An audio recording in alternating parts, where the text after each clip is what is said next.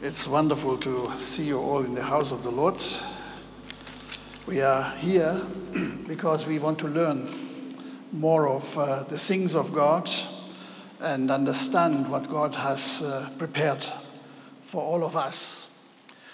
so today, my subject is the righteous live by faith. The righteous live by faith. Let us pray as we begin today. Lord our God, we want to thank you so much for your goodness and kindness. We thank you, Lord, that you are in our midst to speak to us. And we pray, Lord, let this word that we are hearing today be a word that guides us in our conduct, in our life. Lord, a word that is going to build us, a word that is going to teach us, a word that is going to make us what you want us to be.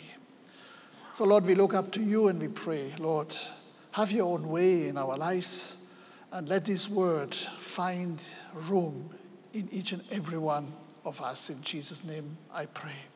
Amen.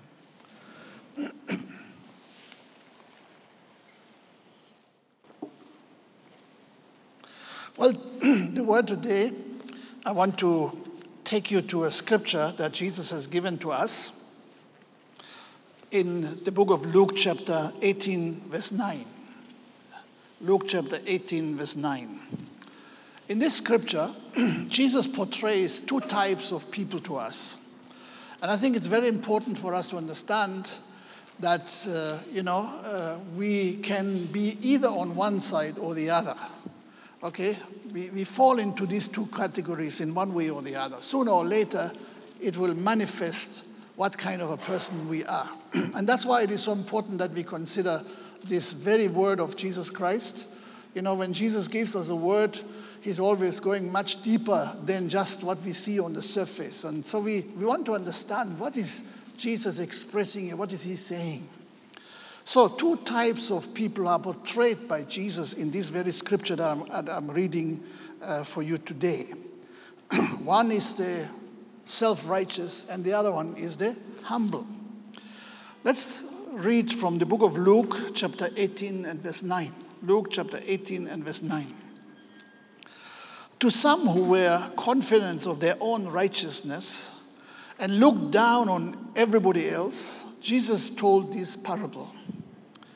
Two men went up to the temple to pray. One was a Pharisee, the other one a tax collector. The Pharisee stood up and prayed about himself. Please take note. This man stood up and prayed about himself. God, I thank you that I'm not like the other men robbers, evildoers, adulterers, and even like this tax collector. I fast twice a week and I give a tenth of all I get. But the tax collector stood at a distance. He would not even look up to heaven, but beat his breast and said, God, have mercy on me, a sinner. I tell you that this man, rather than the other, went home justified before God. For everyone who exalts himself will be humbled, and he who humbles himself will be exalted. And let me read another scripture in the book of Hebrews, chapter 11, verse 4. The Bible says, By faith, Abel offered God a better sacrifice than Cain did. By faith, he was commended as a righteous man when he spoke, when God spoke well of his offering. And by faith, he still speaks, even so, he is dead. Now, again, we see two people, you know, what Jesus gives us in his uh, parable, in his story. And then again in Hebrews chapter 11, we see two people again there's Abel and there's Cain. Now, Jesus is bringing out something very important to all of us.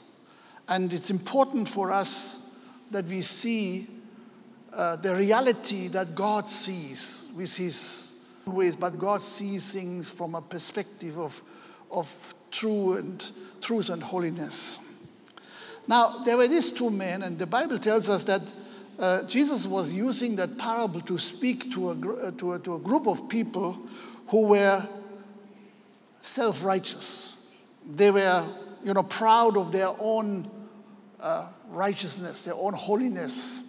They were confident in themselves. And the Bible says here they looked down on everybody else. Have you ever met such people who think they are better than everybody else? It's very sad, you know. Uh, God has created all of us, He has created us different and yet equal.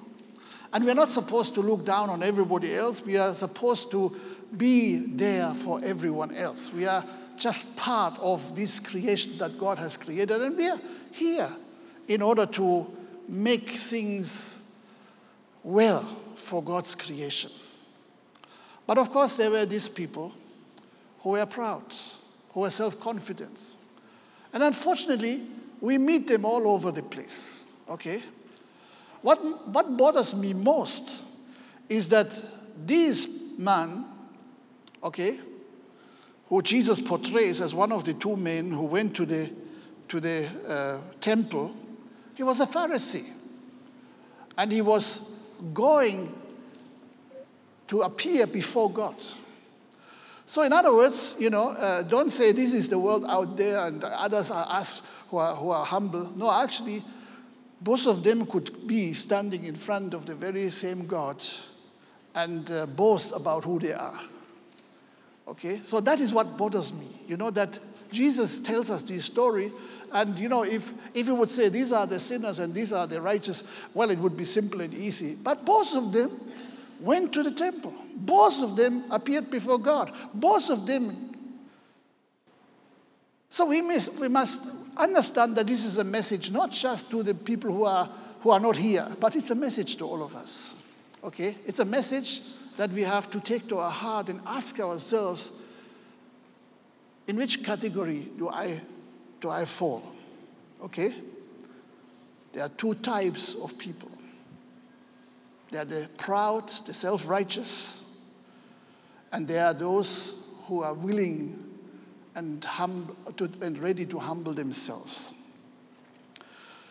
So these two men they went to the temple and they prayed. And one was a Pharisee, and Pharisees were the people who were claiming to be better than the others. I mean, they were very, very well educated, nothing, nothing that were missing on, on the education, especially of the Word of God. And at one time, the Pharisees was a group of people who really sought to please God and to serve God.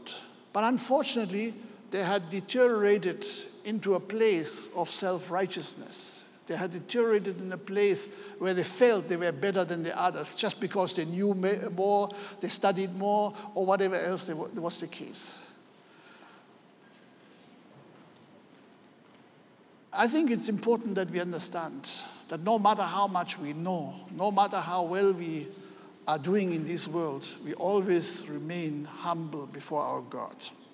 Now, this man, the Pharisee, as he went to the temple, you know, he, he looked for a, for a good place where everybody could see him. And that's where he prayed. And the Bible says he stood up and prayed about himself. Okay, very interesting how the the, the word of God is putting this. He didn't, he didn't really look for God, he was looking to make an impression to everybody and even upon God. So he prayed about himself. And you know, when you pray, don't pray about yourself. God knows you. God knows your heart. God knows every detail of your life. So you don't have to tell God who you are. Uh, we don't have to boast in any way. We just come. And we, we need to learn from the other gentleman, the other character in this story. So this man prayed about himself, and of course, he, he lifted himself above everybody else. You know, I thank God that I'm not like the other men. And of course, he was pointing out the robbers, the evildoers, the adulterers, or even that tax collector who stood at the entrance, afraid even to go in front. How sad. You know, self righteousness is a calamity that leads to devastation. And we see this again and again and again in our world. You know, people who are self righteous, People who are looking down upon others, just like we have seen it here. They are a danger to the world. You know, today we are hearing and seeing a lot of messages uh, from uh, the north, from Europe, where some self righteous people have taken it upon themselves to, to grab the lands of somebody else because they feel they are better. They're looking down on the others. How sad. This is what is bringing calamity to our world. You know, sin has devastated our world, and it's still doing. You know, I remember when I was in grade five, I'll never forget that. In grade five, we had a teacher who uh, was teaching about, us about history. And um, of course, you know, I, grew, I grew up uh, not too long after World War II. Uh, of course, as children, we didn't understand what World War II was at that time. Uh, we just heard stories about it. My father uh, very often had some of his colleagues in, in, who were in the war together and they were talking about stories. And so we heard a lot of these things. But in grade five, there was a teacher. And she said, You know, people have been barbaric in the past. People have been fighting terrible wars. People have been doing evil things. And, you know, she, she would portray the history just colored in her own understanding. But then she said, now we have become modern people.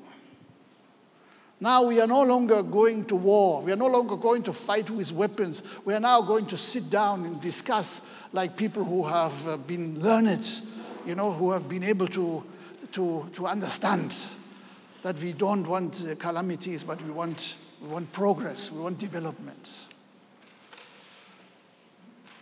For one reason or the other, that has left a big impression in my heart. Maybe because it was so far from reality. Because wars have continued. Even at that time, there were wars somewhere else, maybe not in our home, but somewhere else, there were always wars. And you know, no matter how much we refine ourselves in the things that we feel have made us better, we are actually not seeing that evil is being defeated. Evil is still very much around in our world, evil is still very much a reality because the kind of people that are self righteous, the kind of people that are proud, that lift themselves over others, that feel they have the right to do whatever they think is good for them to do to do others, they're still around. The world, the way we know it, is a world in calamity, a world in sin, a world in unrighteousness. And that's why these things keep happening. Okay? I remember when we learned about history, you know, way back, and we saw these tribes fighting each other and killing each other, and, you know, one nation takes over another one. You know, very often we were saying, oh, thank God we didn't live in those days. We're living today in an enlightened era. The reality is that we are living in the same world. Nothing has changed, you know. Like Solomon said, there's nothing new under the sun. And truly, these things that happened in the past, they're still happening even today. Jesus, with this little story, with this little parable, tells us there are these two types of people. Okay? And of course, the one who is self righteous dominate the other one because the humble does not show off, but the other one does show off. Now, the Bible tells us, or Jesus tells us, that, you know, this man, he said, I'm not like the others. I fast twice. Everything is about himself, okay? I'm giving, I'm doing this, I'm doing that. But then Jesus talks about the other person. And he says, But the tax collector stood at a distance. He would not even look up to heaven, but beat his breast and say, God, have mercy on me, a sinner. Now, thank God that even him was able to make his way into the house of God. Even he was desiring to, be, to appear before God. even him, he, he wanted to, to know God because he understood, you know, that his life was not complete without God. But since he had nothing to give, since he could not boast about anything, he was standing and he was just humbling himself you know, now he was also learned. He was a tax collector. You know, he was also having a state in, uh, I mean, a certain position in the in the in the society at that particular time. He was having influence. He was known. But he realized that his life was not what God wanted it to be. In fact, he realized that his life was not even what he himself wanted it to be. And there you can see already one very very distinctive uh, line that is becoming very clear. The, the man who has self righteousness, the man who is proud, cannot see the truth about himself. Okay? Jesus portrays these two people, showing us there are people who are blind to their own condition. And the Bible tells us in the book of Romans that it's the wickedness that suppresses the truth. Okay? Very interesting. Wickedness suppresses the truth. And that's why people who are self righteous, they don't realize that pride is an offense to God. Okay? As the Bible tells us, God opposes the proud. Self righteousness, they lift up themselves. And this is what this man did. Now, the other man was humbling himself.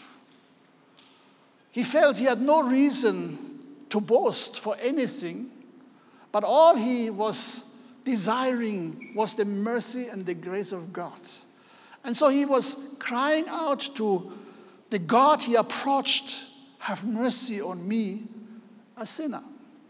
Okay? So, in other words, he had open eyes. He had understanding of who he was. He was not trying to boast about anything, but he was someone who understood his limitations, someone one who was willing to humble himself, aware of his shortcomings, aware of his sin. And that's why he was calling for mercy.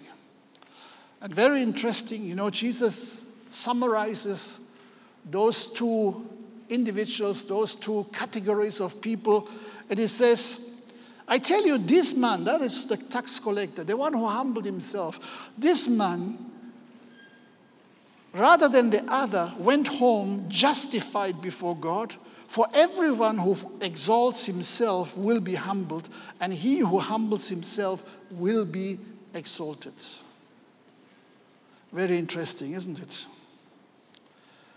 So, God wants us to be aware Okay, that there are this type, this, these two different types of people. That's why Jesus gave us that parable.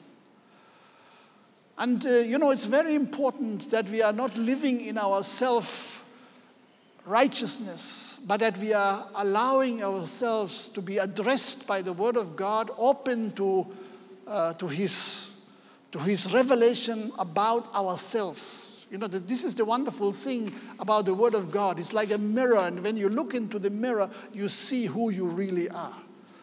You don't see who you want to be, but you see who you really want, who you really are. And, and this is what this man didn't see. He only saw himself in his own, in his own light, okay?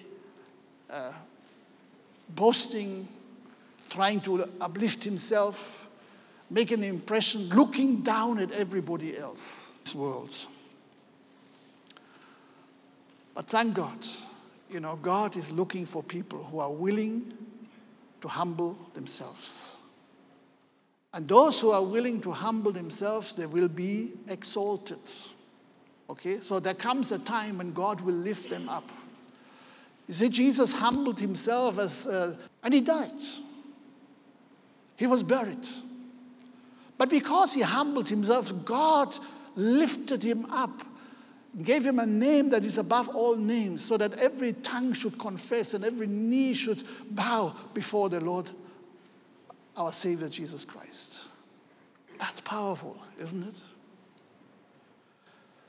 So now let me take you to another two people, okay? That is uh, the first two children that we know about. Okay? Not that they were the only ones, but these were talked about. The first two children of Adam and Eve. And these were Abel and Cain. Cain came first, Abel came later. Now, they heard firsthand from their parents how they were able to live with God before sin entered this world. They were probably giving them amazing stories about the time when they were walking with God in the garden and would be able to exchange, uh, you know, uh, uh, wonderful stories and, and, you know, were able to ask from God and God would give them answers. You know, all these things, uh, probably they were telling their children. So they were very privileged because they didn't hear it over generations later, but they heard it firsthand from their own parents. Okay? And so these parents, they knew what life with God was supposed to be. Unable, you know, that actually God created us to be righteous and holy and to live with Him forever and ever. Okay? That is the plan of God. As the Bible tells us in the book of Ephesians, that before the foundation of the world, God planned for us. God loved us. God created us.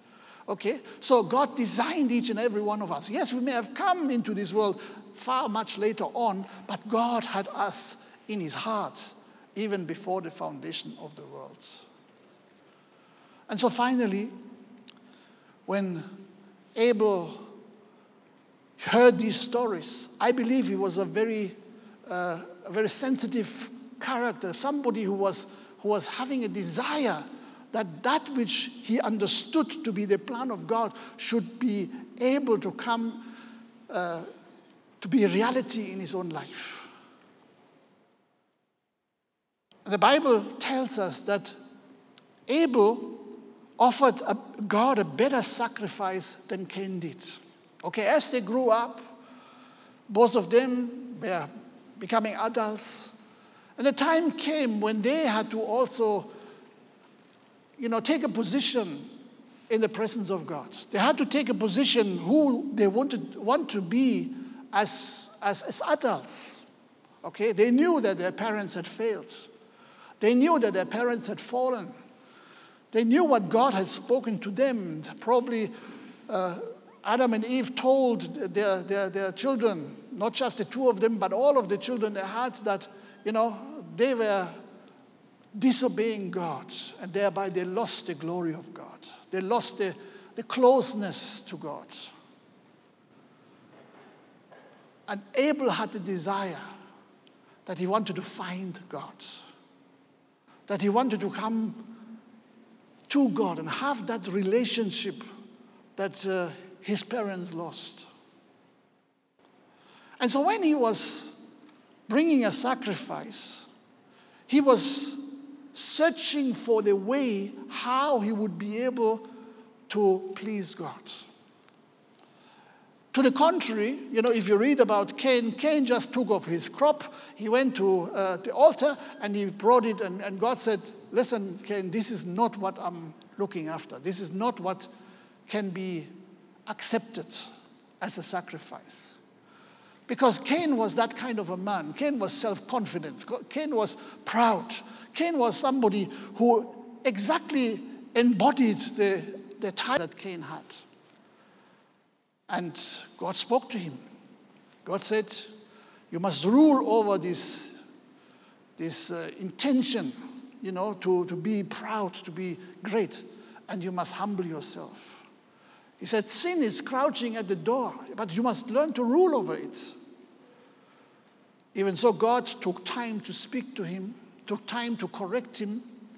He never listened.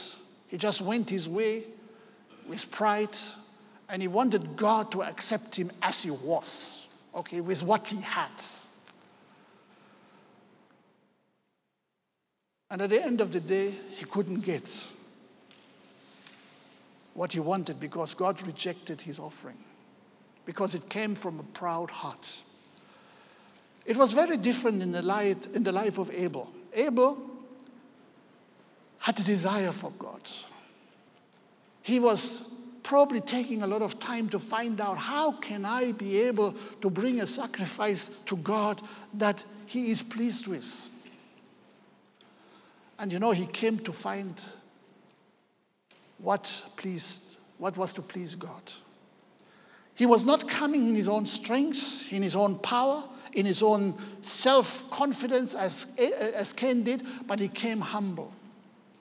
And it's very interesting that God never corrected Abel like he did with Cain. Cain came in his own strength, in his own power, and God spoke to him, tried to correct him, but he would still not listen. Abel was humble, seeking to understand the ways of the Lord. To us, in the way we know him today, he still found him.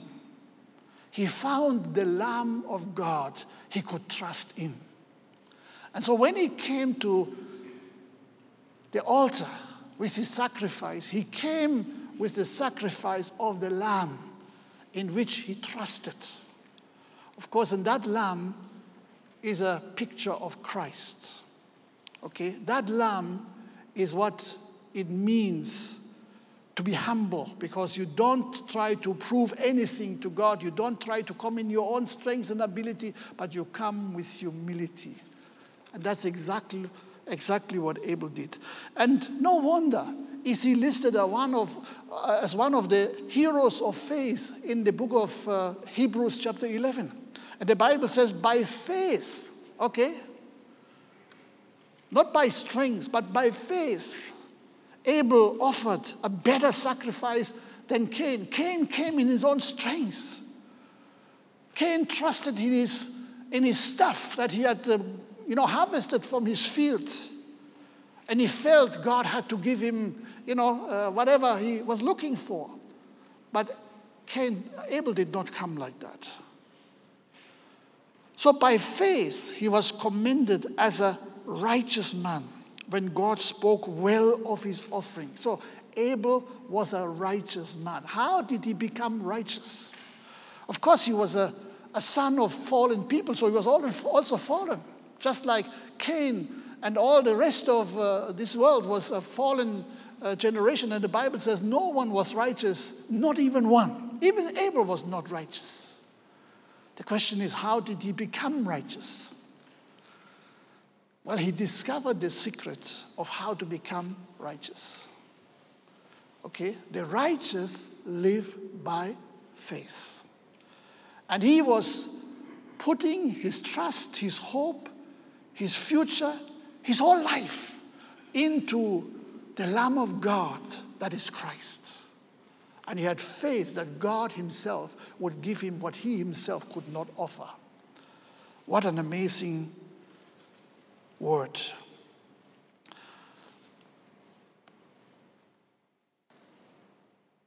Let me read to you from the book of Galatians, chapter 3.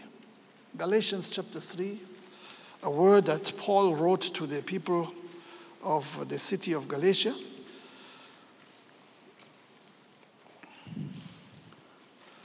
And the people there, they, they had heard, came to them self righteous, who were twisting their minds, who were turning things into a different direction from what they had heard when Paul was preaching to them. And Paul was saying to them, All who rely on observing the law are under a curse.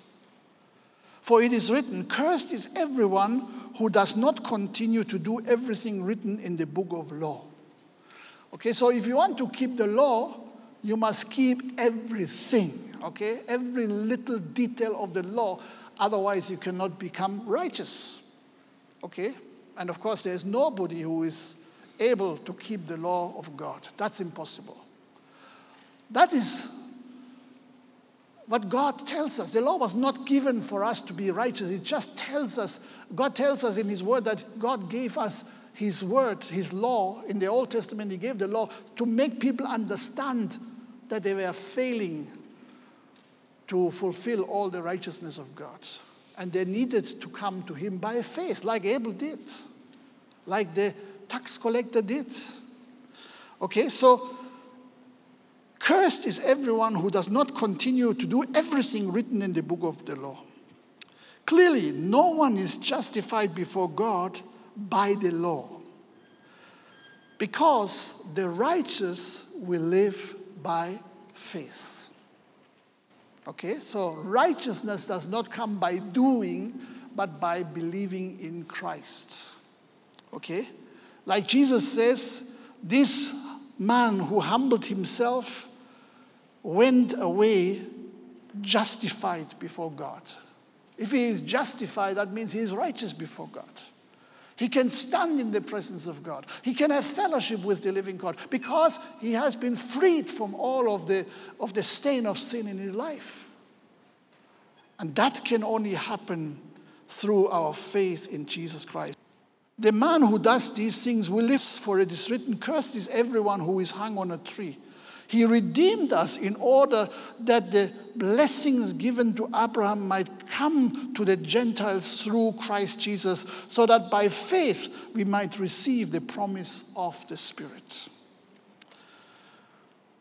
God has made a way how we can be able to receive the blessings of God, how we can be equal to God once again, how we can be cleansed from all unrighteousness and sin, and that is only possible through the sacrifice of the Lord Jesus Christ, who came to lay down his life for all of us.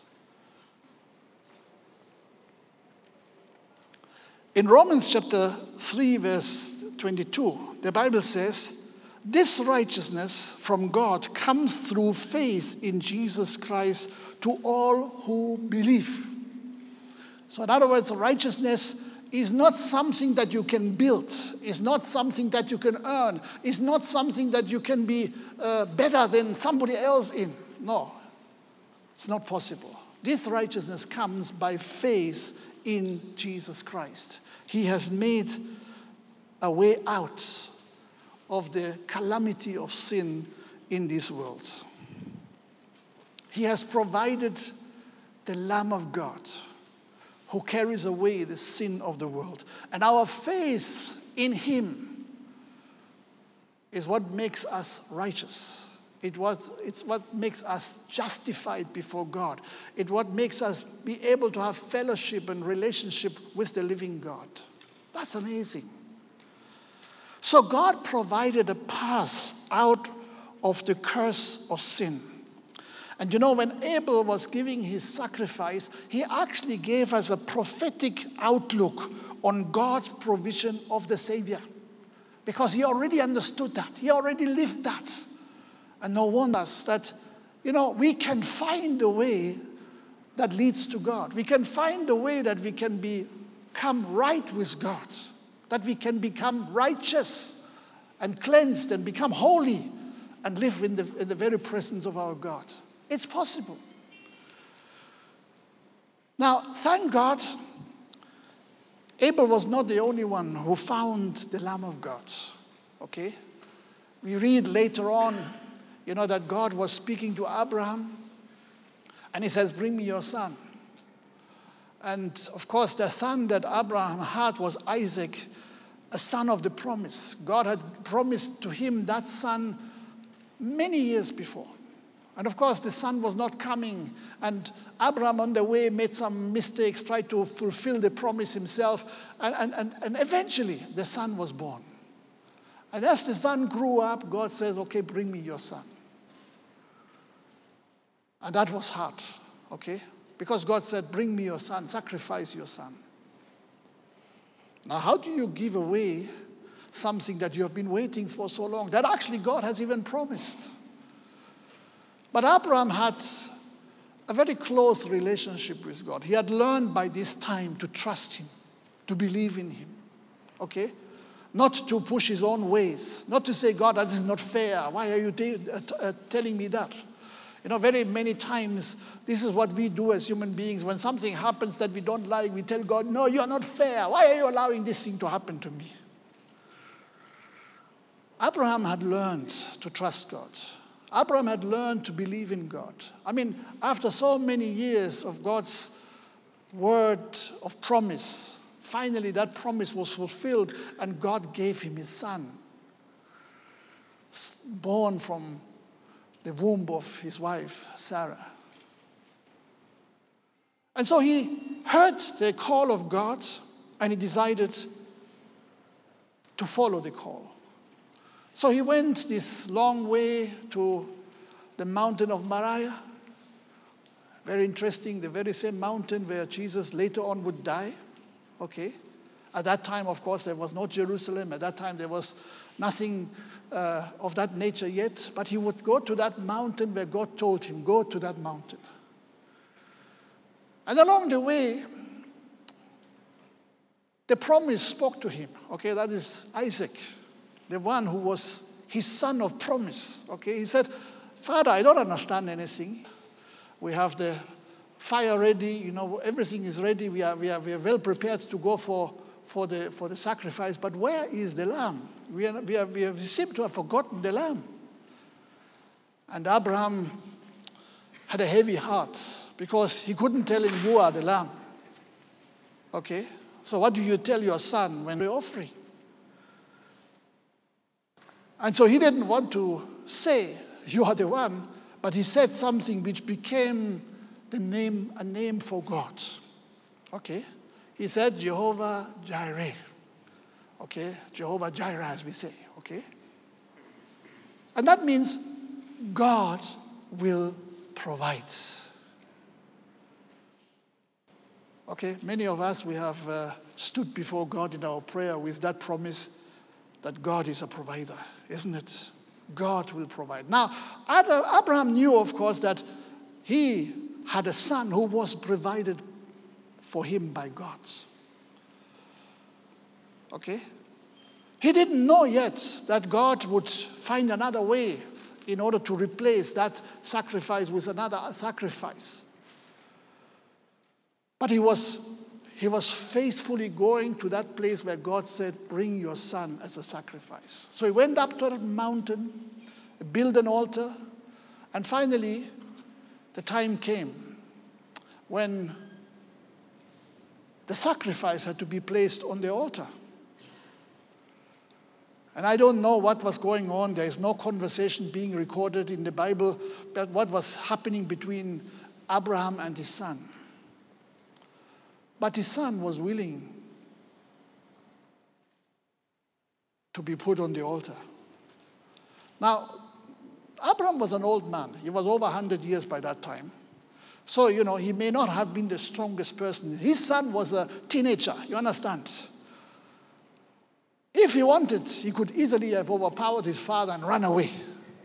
Okay? But no, he didn't. He had confidence in his raise you up again. Bible tells us so. Okay, he had belief, he had trust in God. That God had a way out even of that calamity in which he seemed to find himself. And so as he put this, this uh, sacrifice that God was asking on the altar, you know, he took a knife to kill the sacrifice. And of course, it was a heavy, heavy thing that God asked him to do. And just as he was taking the knife to kill his son, God sent an angel and said, Stop. And God says, Now I know. Okay? Because what God was testing Abraham in was that he was like God. You know, God was the one who was willing to give his son. He never asked Abraham to really kill his son, but God did it. You understand? God did it. And so God told Abraham, It's not Isaac I want. There's another one. Okay? And that other sacrifice is Christ Himself. Okay? God provided another lamb, another ram. You know, he took a ram from the thicket, but that was not really the sacrifice that Jesus was, that God the Father was looking for. Actually, he was willing, he was demonstrating there is a lamb that is going to come, that is going to carry away the sin of the world. Praise God. Abel found that lamb. Abraham found that lamb. Okay? Even prophets found that lamb. You know, when we read the scripture in the book of uh, Isaiah, chapter 53, we see that lamb being portrayed in powerful colors. And of course, in between, there were many other men and women of God along the Old Testament times who found the Lamb of God. You know, when Jesus finally came to the Jordan River, again, you know, the eyes of John the Baptist were opened and God revealed to him, This is the Lamb of God who carries away the sin of the world. This was now not Isaac, this was the Son of God. And when it came to giving his son, there was no last minute stop. But he was willing to let his son die at that cross of Calvary. There was a time when it was very hard for Jesus to, to, to accept that predicament in which he was in. And he was in the Garden of Gethsemane and, you know, he saw the, the, the, the, the, cup of the sin of the whole world. And he says, Father, if it's possible, can this cup pass me by? But in, if it's not possible, let your will be done. And you know, for Abraham, there was a release. He says, I've provided another, another ram to die on that day. But then that he was not talking about that ram in the thicket, he was talking about his own son, the Lamb of God that carries away the sin of the world. In the book of Isaiah, chapter 53, we read, He grew up before him like a tender shoot and like a root out of dry ground. He had no beauty or majesty, majesty to attract us to him, nothing in his appearance that we should desire him. He was despised and rejected by mankind, a man of suffering, familiar with pain, like one from whom people hide their faces. He was despised, and we held him in low esteem. Surely, he took up our pain and bore our suffering. Yet we considered him punished by God and stricken by him and afflicted. But he was pierced for our transgression, he was crushed for our iniquity. The punishment that brought us peace was on him. And in his wounds we are healed. We, all like sheep, have gone astray. Each one has turned to their own way. And the Lord has laid on him the iniquity of us all. He was a lamb to the slaughter. Here you have it again. He was led like a lamb to the slaughter. As a sheep before its shearers is silent, so he did not open his mouth. Verse 10 Yet it was the Lord's will to crush him, to cause him to suffer. And through, and so the Lord uh, makes his life an offering for sin. He will see his offspring and prolong his days. And he will, and the will of the Lord will prosper in his hands. After he suffered, he will see the light of life and be satisfied by his knowledge. My righteous servant will justify many and he will bear their iniquities. The Lamb of God who carries away the sin of the world. When Jesus came to Jordan River, where he was baptizing sinners so that they would receive the forgiveness of their sin, Jesus came and he said, Let me be baptized. And you know, this was just after John got a mighty revelation of the Lamb of God who carries away the sin of the world. And, and, and John knew this is not a sinner, because if he was a sinner, he couldn't carry the way of others, the, the sin of others. And so he said, Well, you don't need to be baptized because you, you are not a sinner. But Jesus said, I've come to fulfill all righteousness. So, in other words, you know, Jesus humbled himself into the very same position of each and every one of us. He was not trying to be something better. He was not trying, okay? Look here, I'm, I'm, I'm, I'm doing, okay? But Jesus was not like that. He humbled himself on that day, he went in that, into that water of Jordan River.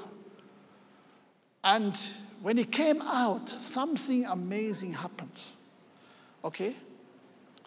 Jesus was obedient, just like Abel. With the revelation, the little revelation that he had, became obedient and trusted in the Lamb. And by faith, he was justified and he was made righteous. In the same way, Abraham was believing that God would provide a lamb, God would provide a sacrifice, and he was willing to give even his own son. But God said, No, I don't need your son because I've got the real sacrifice. That is Christ. And so Jesus laid down his life he was not like those proud people. You know, Jesus gave us these two categories. He portrays these two types of people the proud and the humble. And we need to learn that we can only be able to see ourselves in the light of God, and, and, and that will make us humble. If you have never stepped into the true light of God, you will always be a proud fellow. Okay? Unfortunately, they are found even in the temple. Okay, like this man, both of these men were in the temple. Both of them were standing before God. But one was not actually looking for God, he was looking to lift himself up, make himself admired. And he felt that even God should be proud of him. But actually, God is offended by that. Okay? The Bible tells us in the book of James, chapter 4 and verse 6, that God opposes the proud but he gives grace to the humble. Okay? Because Jesus himself was humble. Jesus himself humbled himself even to the very final analysis of the cross. He was not running away, but he was willing to take the burden of sin. So God provided a path out of the curse that comes through sin and self righteousness. When we learn to humble ourselves, we will be lifted up, we will be exalted, we will receive grace. And righteousness and justification is provided in Christ to the humble. The proud can never find that. But those who humble themselves, they will be able to get those wonderful gifts of God. They will be justified, they will be righteous, they will be made holy, they will be cleansed, they will be purified. And that's exactly what the Bible tells us. You know, in the scriptures, we find it very, very clearly that God actually looks to lift us up. Let us just go to the book of uh, Romans, chapter 5 and verse 1. Actually, by the way, I've provided you a number of scriptures, uh, especially from the book of Romans uh, on your bulletin. I don't have time to read all of them because time is short, but please read them, study them. Okay, because the Bible speaks so powerfully, you know. The Bible says, against all hope, Abraham in hope believed and so he became the father of many nations. That is Romans chapter 4, verse 18. But let me go to Romans chapter 5, verse 1. And the Bible says here, Therefore, since we have been justified through faith, okay, how do you get justified? How do you become righteous? Through faith. Nothing you need to add. There's not, uh, okay, I, I trust you plus my own effort here and there. And you know, this is very common that we, we have people saying, okay, yes, there is this, but you also need to do ABCD. Let me tell you, there's no room for plus. What Christ has done is sufficient, once and for all. From first to last, the Bible tells us, from first to last, we need to learn to trust in Him. Amen?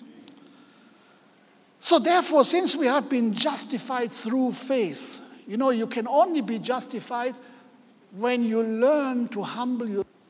Okay? And because by nature we are all proud, by nature we are all having, you know, a, a view of ourselves that is, that is offensive to God.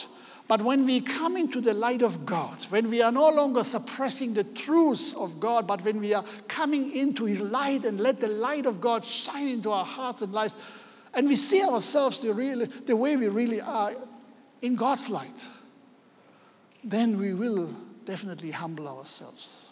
And that's what we need to do. Okay? Therefore, since we have been justified through faith, we have peace with God through our Lord Jesus. You live in the righteousness of God because you can't come into the presence of God unrighteous. You can't come with your self confidence because it's an offense to God. We need to understand that we can come to Him only when we humble ourselves. But then He's doing something mighty. He's going to lift us up. Amen? And the Bible says, through whom, that is through Christ, we have gained access by faith into His grace. You know, the Bible tells us in the book of John, chapter 1, that when Jesus came, he came in the fullness of grace and truth. Amen? Everything flows from Christ. The fullness of grace, the fullness uh, of truth, and everything that is in it flows through that. And here we, we are reminded that we have gained access. You know, for you to have access, you need to have a key, isn't it? Otherwise, you, you cannot have access. If, if you have lost your key for your car, uh, then you are, you are stuck, okay? Unless you find another key or you have a key made or somebody breaks your car. But, but that is not the best thing, isn't it? Now, you can't break your, your, your way into the kingdom of God. That's not possible. You need to have the right access. And God has given us access by faith into His grace. Amen. Into the fullness of His grace. Because God is not just having little portions of grace, He is living in the fullness of grace. And He gives the fullness of grace. And it will always be the fullness of grace. Like I said, you know, when we have a bottle and we drink water, the fullness of grace and truth, and it will, always be full. Okay? It will always be overflowing. That's why He likes to pour into our hearts much of all the gifts and of himself, as the Bible tells us here. Okay, so we gained access by faith into his grace in which we now stand. So you don't stand by your own ability, by your own efforts, by your own, uh, you know, success, but you stand because you trusted Christ, because you came to access his righteousness and his justification through Jesus Christ, who shed his blood on the, on the cross of Calvary. And we rejoice in the hope of the glory of God. Isn't it powerful that, you know, we are not people who are to be sad forever, but we are supposed to rejoice in the glory of God. You know, when you come into the glory of God, you can't help it but rejoice. That's why Paul said, you know, rejoice. And I say it again, rejoice. You know, too many, too many Christians are too sad. Okay? Too depressed. You know, if you are uh, delivered, you are no longer depressed. Of course, yes, we go through hard times, we go through sufferings, but of course, that is doing the work of God in our lives. I'm coming to that. Okay? as we rejoice in the hope of the glory of God. Hope, do you know that hope remains? One of the three things that remain, that is faith, hope, faith, and love. And the greatest of them is love. So hope is very important. Okay, so hope is not what we think it is. You know, very often you say, I hope I will be a rich man in the future. Forget about that. You know? That is not the hope we are talking about. Hope is something tangible, something very powerful. And, and Jesus says that we, we have the hope in the glory of God. It's tangible. You understand? It's not maybe or maybe not. That's not what it's talking about. Otherwise, it would not be one of the greatest three things that are forever hope, faith, and love. Okay? So we rejoice in the hope of the glory. of God. Not only so, but we also rejoice, and that's where it becomes difficult, okay? Are you ready to rejoice in suffering? Are you ready to rejoice in perseverance? Okay, because you know, when, when you finally are in the hands of God, when you're finally as a finished, defied, and made righteous and holy before God, you know, because God looks at you as holy and righteous as a finished product, even so, you have just believed in Him. You're not yet transformed. But God positionally gives you already the righteousness of God. He, he sees you already as a completed product. But then, of course, He doesn't just want to see you pro- uh, finished product by, by, by, by uh, what He has done, but He wants to eventually see you transformed in real life. That's why we are still here, okay?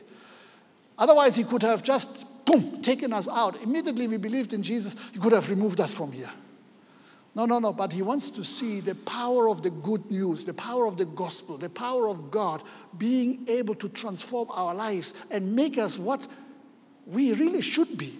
That we should really be transformed into the very stature of Christ, into the fullness of Christ, our Savior and Lord. Amen? And you know, this is what the power of God is able to do in our lives. He isn't just giving us everything for, for free, which He has done already. You know, He has given us salvation, He has given us sanctification, He has given us justification, He has given us everything. But then He says, Now I want this also to become real inside of you.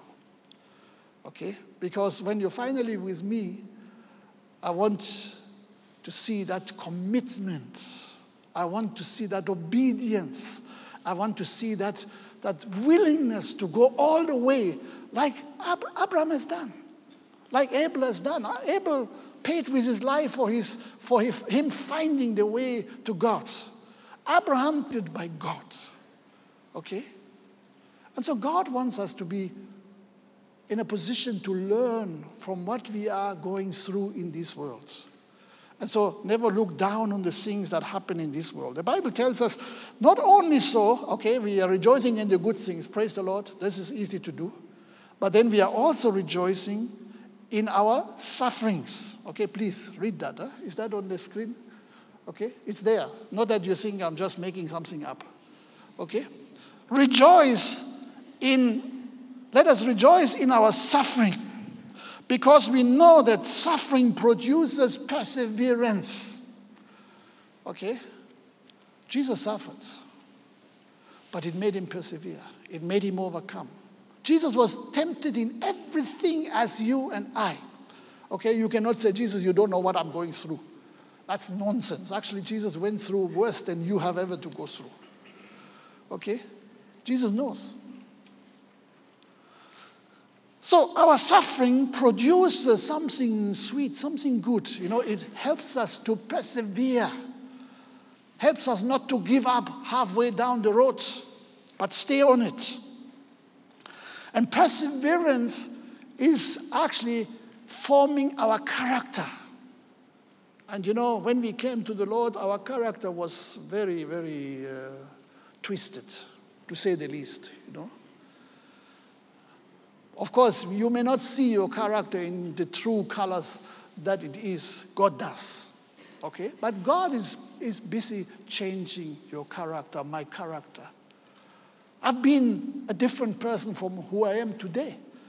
I came to know the Lord when I was 17, and, and, and today I'm a, a completely different person. I can't even understand how I was like I was at that time. But I was, you know, twisted, having ideas uh, which, which had nothing to do with the, with the plans of God.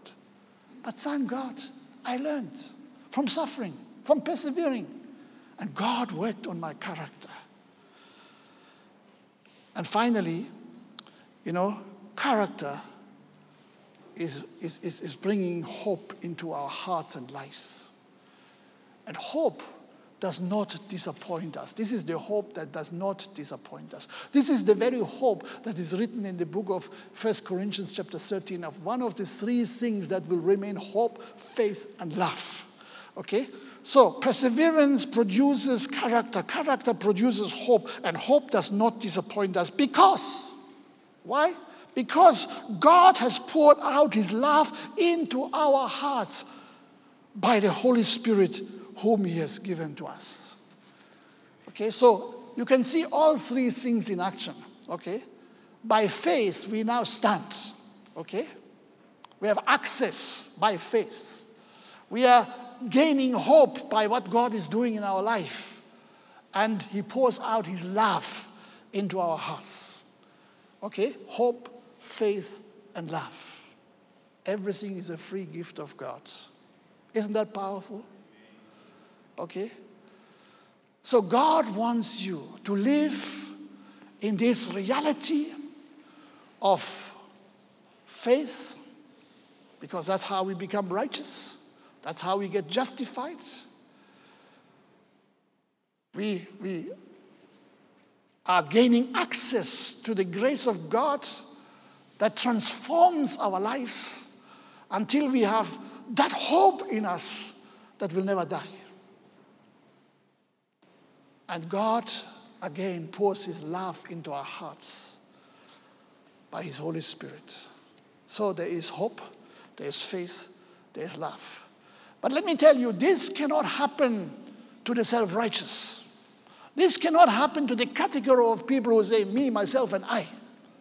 It can only happen to those who have learned to humble themselves, those who have learned to let God work things out in their lives. And that's what we must all learn, okay? That God work out your own ways in my life. Abel found a way, even so, he didn't have all the revelations that we have today. He didn't have all the words that were written down for us, but he found the Lamb of God that he could trust and that would bring him righteousness and that would justify him. And it happened. Amen.